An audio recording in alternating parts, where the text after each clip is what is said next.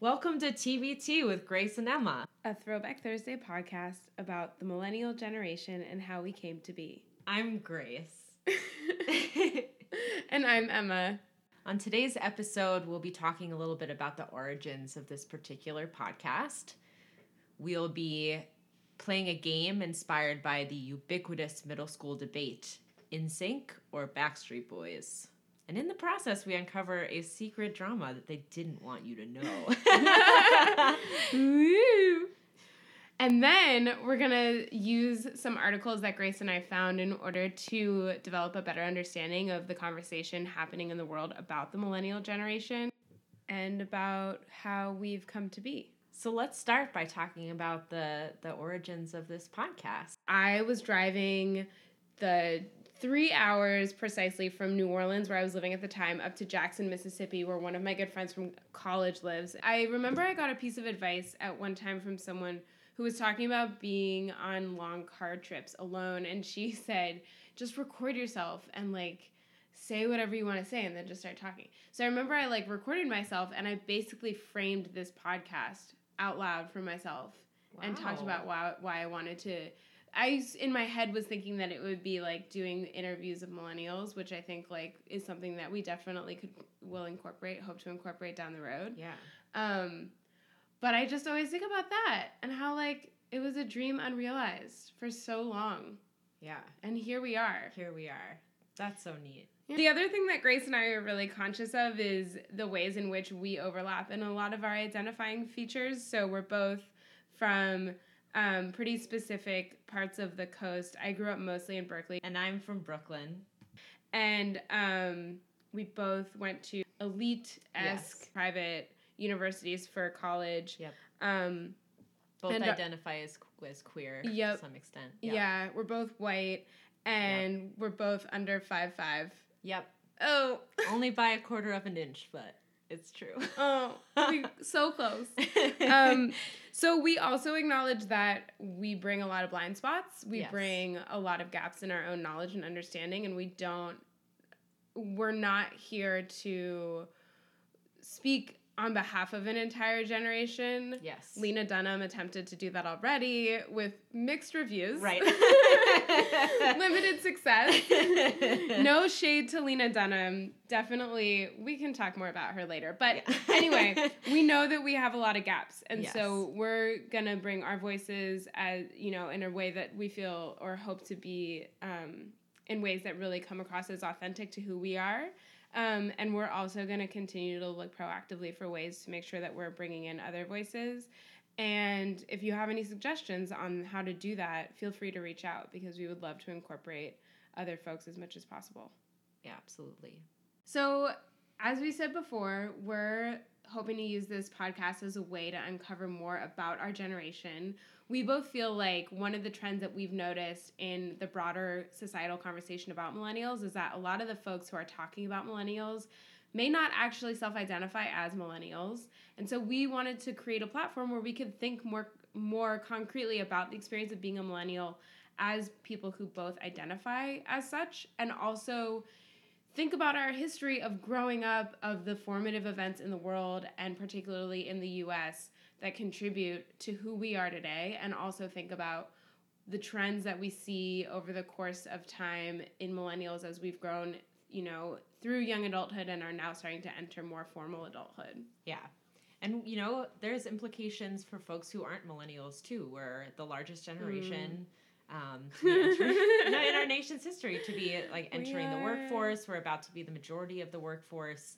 Um, I talk a lot with my father, who is, uh, sorry, Dad, he's 60 and is thinking a lot in his work about how to collaborate cross generations. Yeah. And um, hopefully, we're we're tapping into something that's really relevant for folks, no matter what generation you identify with, Mm-hmm. Mm-hmm. and also the power of having a generational identity and what that means. Mm-hmm. Not to mention like a whole color named after you. Yeah, you guys. What a privilege. yeah, And an honor. Thanks, Truly team. no baby boomer blue. Okay. don't say that. They're gonna get it. you know what? You all deserve it. Just, just take it. I feel like they get more of like a scarlet. Well, we could Oh. talk more about that. Maybe we should have an episode where we just assign colors to every generation. I absolutely love that. we should As- invite people in. Yeah, that's a great idea. As someone who assigns colors to numbers and letters and things like that, I'd be really interested in applying that to generations you? as well. Yeah. yeah. I think John Mayer also does that. Oh, interesting. Good to know. Because it's like a I've thing, always right? tried to figure out how he and I might overlap. So You heard it here first. Just self-diagnosed. Yeah. Is he a millennial? Uh, Uh, I would guess so. He's definitely part of our Yeah. of our uh, era. You can. Oof. We actually reference John Mayer later in the episode, so enjoy Keep your that. yeah. Keep your ears out. Keep your ears peeled, eyes peeled, ears on point. All right, and with that, yeah. shall we kick it off? Yeah, absolutely. So please enjoy um, this game that we're going to play. It's a good one. Your body is a wonderland. Remember, was it a big deal for God? Middle school was crazy. We were so obsessed with who liked NSYNC and who liked Backstreet Boys better. Who did you like better? NSYNC. Oh my god. Also, I had a crush on Lance because I felt bad because no one else did. Yeah, I had the same for Howie. And how dare you? How dare you snarf again? And pee a little bit. My body is a water wonderland. Your body is water world. My body is a wet water world. Wow. I'm glad we recorded all of that. Um, I will say, Joey Fatone's filmography, he must be, he must truly be the hardest working actor in Hollywood. I'm gonna say names, and you're gonna tell me if they were the name of the Joey Fatone character in a movie. Oh. Ding. Pizza Chef. Yes. yes, that is the Joey Fatone character. That was in Long Shot, 2001. Tony Pepperoni. No. No, that was not a name. Angelo. No. That is his oh, character. I'm in- sensing. oh, it was in My Big Fat Greek Life, a TV series. Huh. Yep. But uh, also his character in the movie My Big Fat Greek Wedding. All right. Anthony Sabatino. No. Oh, yeah, that was his oh. name. That was his name in a movie called The Brothers in 2007. Joey Vitolo. Yes. Yes, that was his character name on Hannah Montana. Delivery guy. yes. Yeah, that was his character late in life in a movie called The Opposite Sex.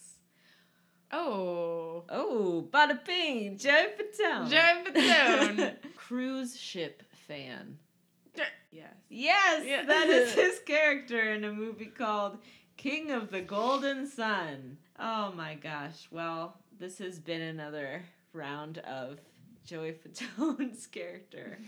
Joey. I mean, what a lineup of stereotypical Italian names. You just You just you get typecast sometimes when Mm. you're Joey. Hollywood's hard. Hollywood's tough. I'm surprised he didn't do a spot on The Sopranos. I think he was too I don't think that David Simon would take Joey Fatone very seriously. I mean, he took be what's his name? Uh, Stevie Van Zandt. I don't know who that is. He's the guitarist of the E Street Band. Are you equating the E Street Band with NSYNC? No, I'm just saying that David Chase hired another uh, music artist to be in his television show because he hired Stevie Van Zandt. So why wouldn't he hire Joey Fatone? Look at Joey. What know- what other TV shows has has Stevie Van Zandt been in? I'm sure that Joey Fatone is asking the same question. Joey Fatone's got a whole track record. How dare you not cast the man who played Angelo in my Big Fat Greek Wedding Or pizza delivery or guy. pizza delivery guy Clearly and pizza chef. Priming him for the role. His most recent job is cruise ship fan. He's a fan? It's on the, the series? Starlight Cruise. Oof. Good for you, Joey. Chris How's Patrick. to know he also has a filmography, but I'll just say there is so much. There is so much of the same. Wow, you could map their careers onto one another. Okay, in Long Shot, He was pizzeria patron. He was also a delivery boy. He was also Angelo. No. Yeah, No. different different movie. He was a lifeguard How many Angelos? in? Sharknado 3. Wow. So take that, Joey Fatone. Ugh, always wanted to see that. oh, you know what? Here's the here's the salt on the wound. Give it. In Starlight Cruise, the upcoming TV series where Joey Fatone plays a cruise ship fan, Chris Kirkpatrick is out there as the cruise ship singer. They did, they were like, Joey, we don't need a singer. Already got one. wow. It's your old friend, in quotation marks, Chris Kirkpatrick. That is scandalous. Yeah. I think we just uncovered something so fascinating. I think so too. The drama the absolute drama of it all i'm uh, so i'm so proud of us I just want to be in Joey Fatone's head. So from here, where Grace and I wanted to start our venture into better understanding some of the conversation that's happening around millennials. So we both went out and sought out a couple articles that talk specifically about the millennial generation using some sort of angle to do so. I think both of our articles were written by people who are likely not millennials, or at least yours is written by a millennial. yeah cusper Right. a zennial A zennial. Yeah. Mine, I think we're fairly confident, is written by someone who does not identify as a millennial. From there, we take a little bit of a critique and uh, use it to kind of dissect some of the substance of both of these articles. It raises more questions than it does answer, I will say. yeah But it which was, is great yeah. See you soon. See you on the other side. People try to put us to down. Talking about my generation. Just because we get around. Talking about my generation.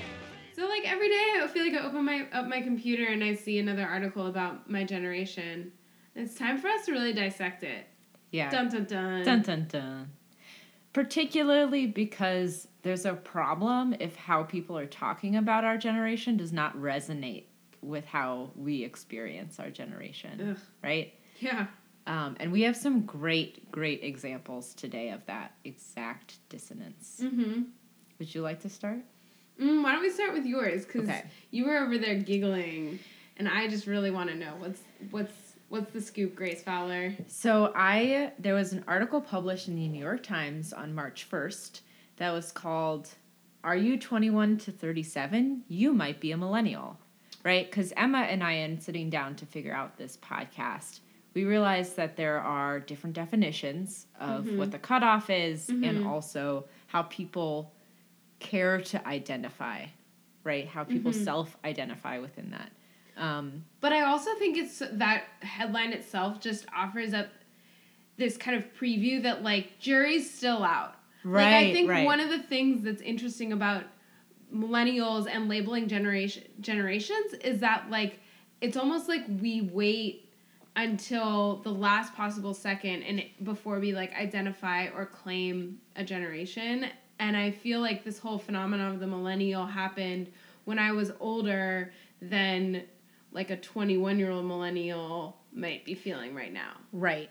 And so, even in an article that asks readers whether they identify as a millennial and discuss what the cutoff is, for example, they say the um, the Pew Research Center they found that the cutoff is 1981 to 1996.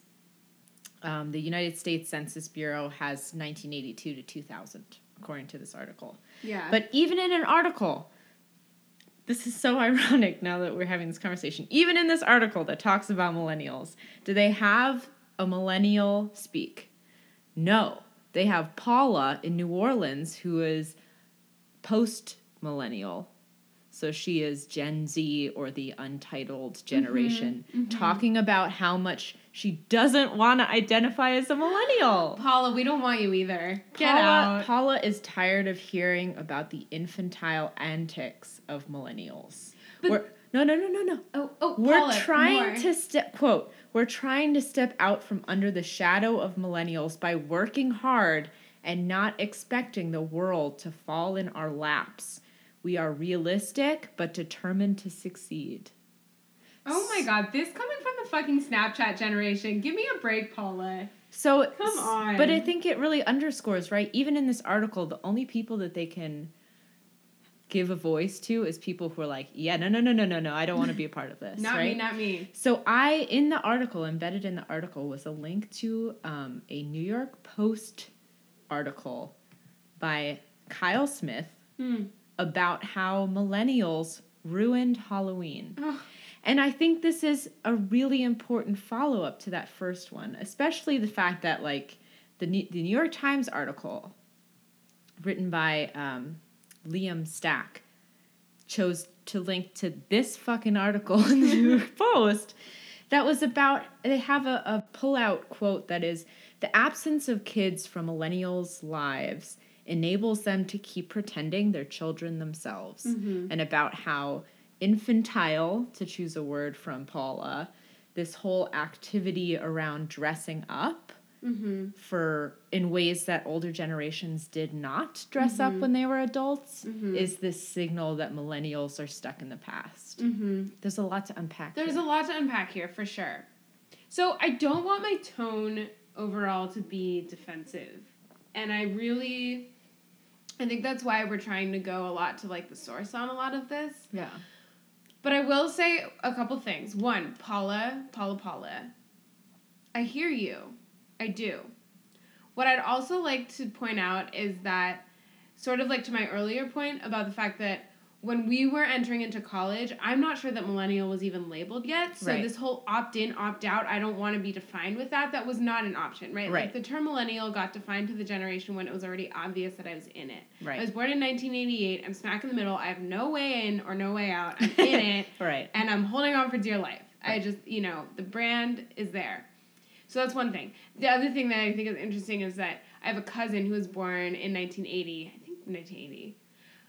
It was either 80 or 81, and she is so abjectly against being called a millennial. And I, I understand that. Like, she experienced the world in a really different way than I did, and I totally get that. But I do think it's interesting that there are these people on either side that are, like, completely dissociating from it. hmm Um, and I just think like, where is that coming from? Why is that happening? Yeah.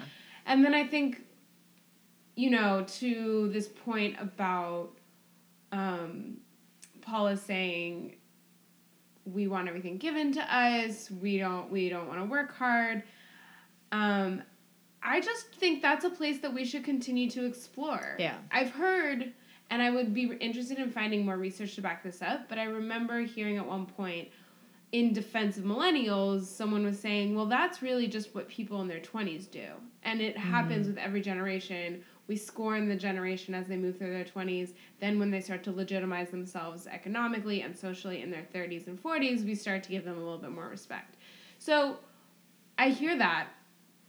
And I'm just curious, like, where is where is that coming from, Yeah. and is that going to actually persist? Right. What I think a lot about is, um, and I've been speaking a lot with like Professor Mitchell Stevens um, when we're talking about the higher ed system, about how our understanding of higher ed is still so dependent on this 1950s GI Bill era Mm. where you have the certain milestones where you turn a certain age, you go to college, you get married, you buy a house.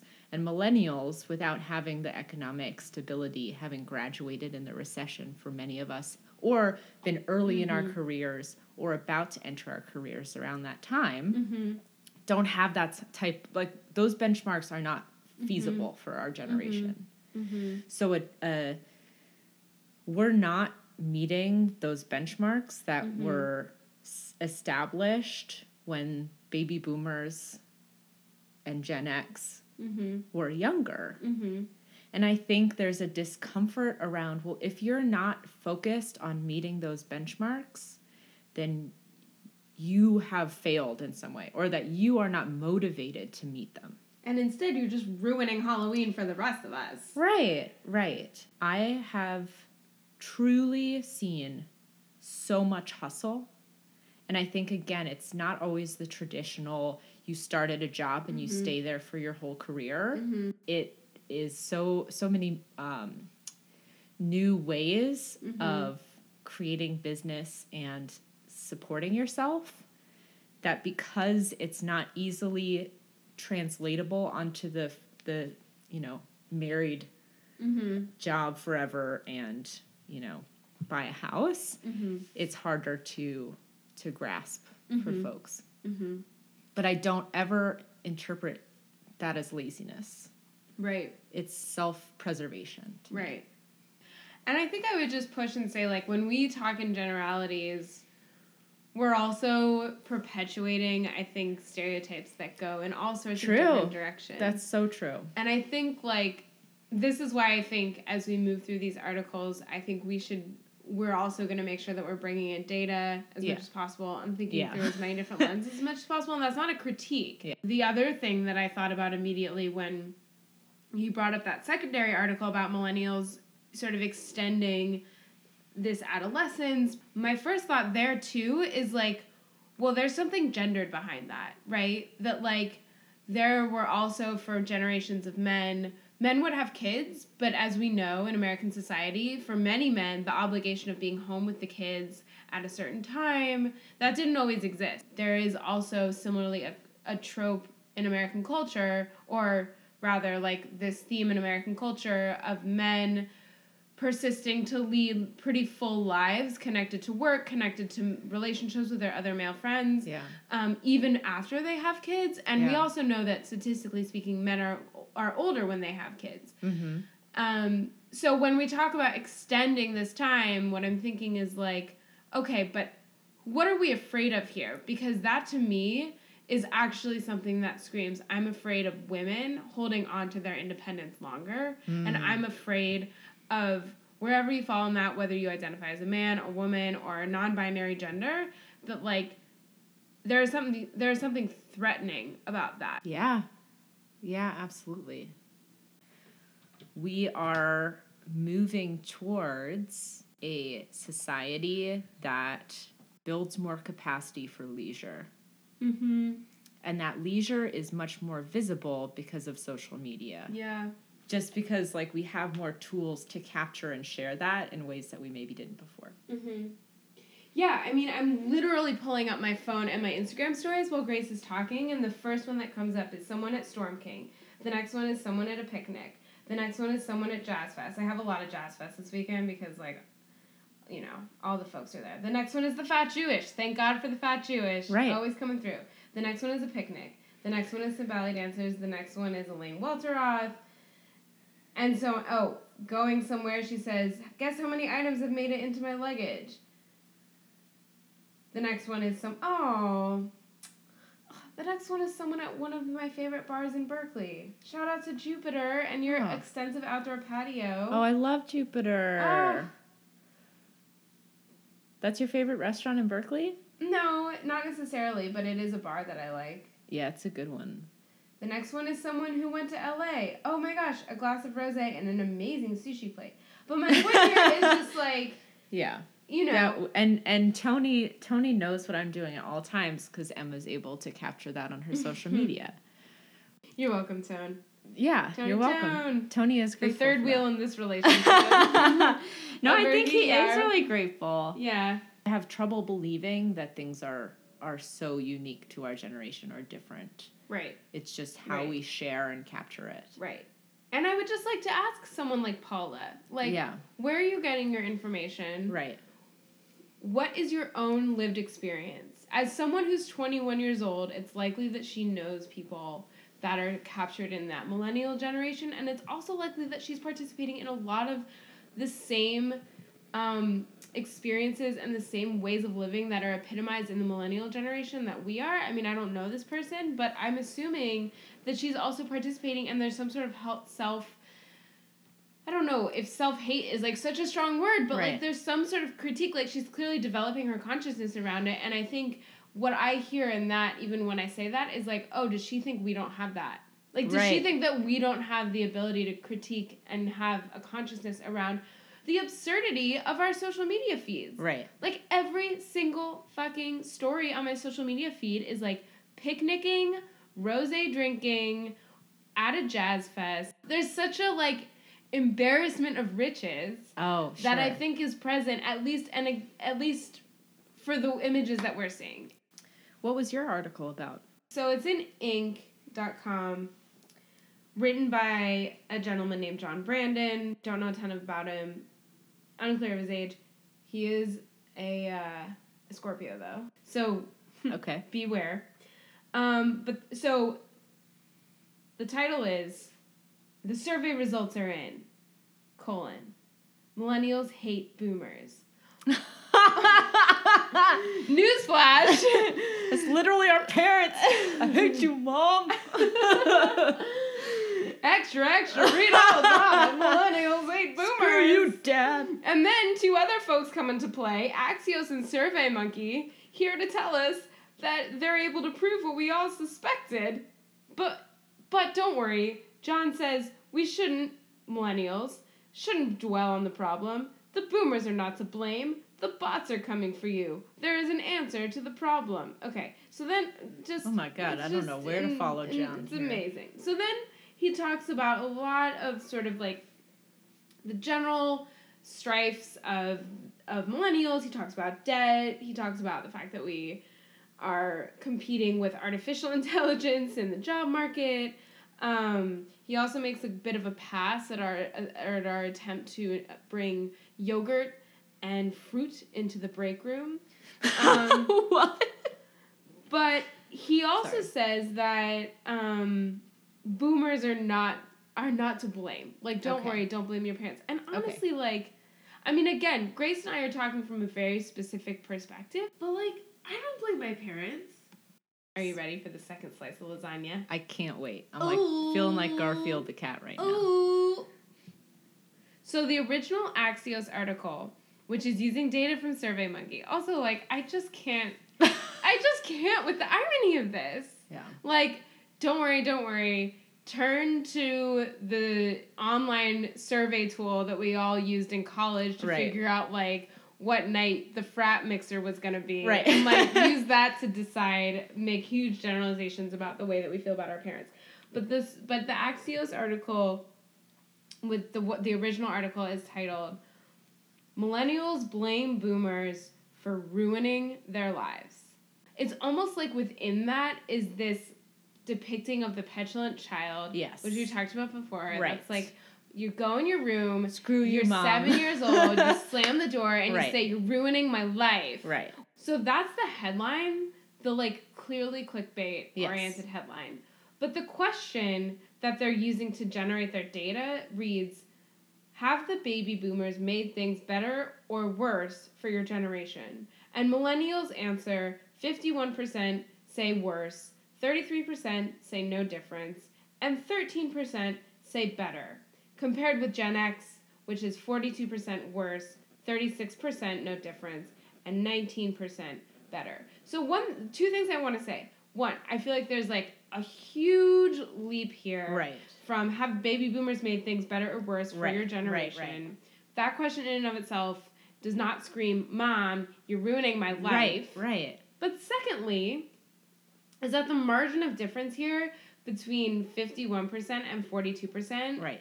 is like basically, I mean, it's not like It's- negligible, right. but it's like you're so hell bent on painting this picture Right, that you right, want right. to see. And I think really what we should be saying, if we're going to say this at all, is millennials and their older siblings, the Gen Xers, collectively As go majority, in the backyard, yeah. build a fort, and say no parents allowed. Yeah. What a great, interesting set of articles. Yeah.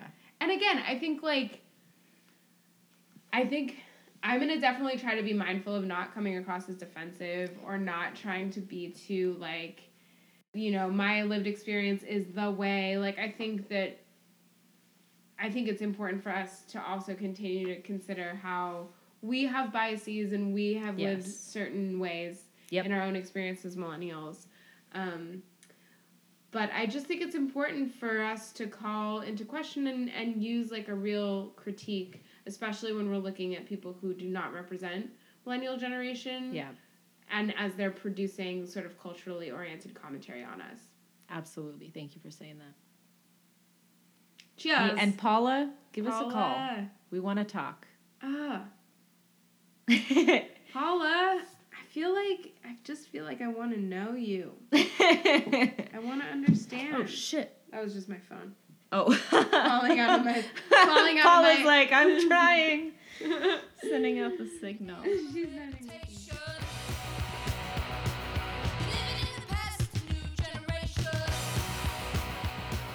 We're going to wrap up our episode this week by doing our throwback of the week. The thing, the aspect, the song, the movement of our generation when we were younger that's really been brought up for us um, as we moved through this week. For me, it is the 1996 classic Don't Speak by No Doubt.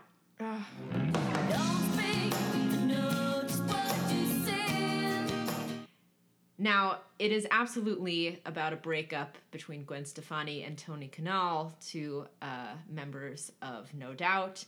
But for me, it was a total encapsulation of my frustration with white men in my classes this week. Um, I had a classmate who's male interrupt a researcher to tell her she was wrong. And um, then the next uh, next class when he was called out about it was saying how people should really watch their tone. Well, it just like sounds like one of these incidents where there's someone who's hearing where there's a woman expert who's providing information and there's a man on the receiving end who for very good reason is probably likely feeling uncomfortable or defensive but feels the need to take up everyone else's time and space in a room that is specifically designed to empower women Yeah. in order to feel heard. exactly There are other ways for him to work through this. Yes. It doesn't, it should not involve taking up the time and space and pushing back against the woman expert in the room. yeah so my advice and what i'm calling back to don't speak time to listen Yeah. yeah and i think that's good for white allies too Yeah. Like I, I think I'm t- incredibly empathetic in that I understand the feelings that he's feeling, and it's important to take a step back and be quiet and just listen to understand uh, where where you've hurt someone else. Don't speak. Don't tell me because it hurts. I I know what you're thinking. I know what you're thinking, so I don't need your reasons. what about you, Emma? What's your throwback of the week? Good throwback, Gracie. Thanks. Such a good album. So my throwback Thursday today is Outkast's 2003 World Hit Wonder, Worldwide, Worldwide Wonder, Worldwide Hit, I have no idea. chart-topping Worldwide Wonder, Worldwide Hit. Hey ya.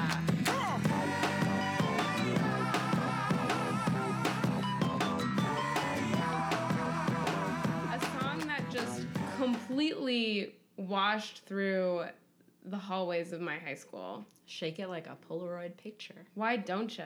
Oh, coincided with the revitalization of the Polaroid. Oh my gosh. Sure did. Yeah. Um, but that's not the reason why I bring it up today. The reason I bring it up today is because um, our good friend Zach was at his 15 year old sister's birthday party today, and he said that all these 15 year olds in the Bay Area are still listening to Hey Ya. Yeah. Which I just, I just am so proud. Yeah. I'm so proud of but for being alive and getting getting the opportunity to be there from the beginning and then knowing that 13 to 15 years later there is still a gaggle of girls singing along to Andre th- 3000 Yeah. and like this girl turned 15 like and this it is weekend. 15 years old. This Oh, song. Yeah. what a gem. Thanks Big Boi. Thanks Andre 3000. Thanks Atlanta. So thank you all so much for listening. This Mm. has been TBT with Grace. And Emma. Oh. Did, should we call it TBT with G and E? Ooh. Ever? Sure. Hmm. TBT with G and E. A podcast. I'm worried that someone's going to be like, who's G and E? oh come on, maybe it'll just be our handle. TBT with Grace and Emma, aka TBT with G and E. a Throwback Thursday podcast on the millennial generation and how we came to be. Oh, it all rhymes. Oh, Look at us. Cool. Have See a you good all. week. See, yeah. See you Or- all two Thursdays from now. Fortnight.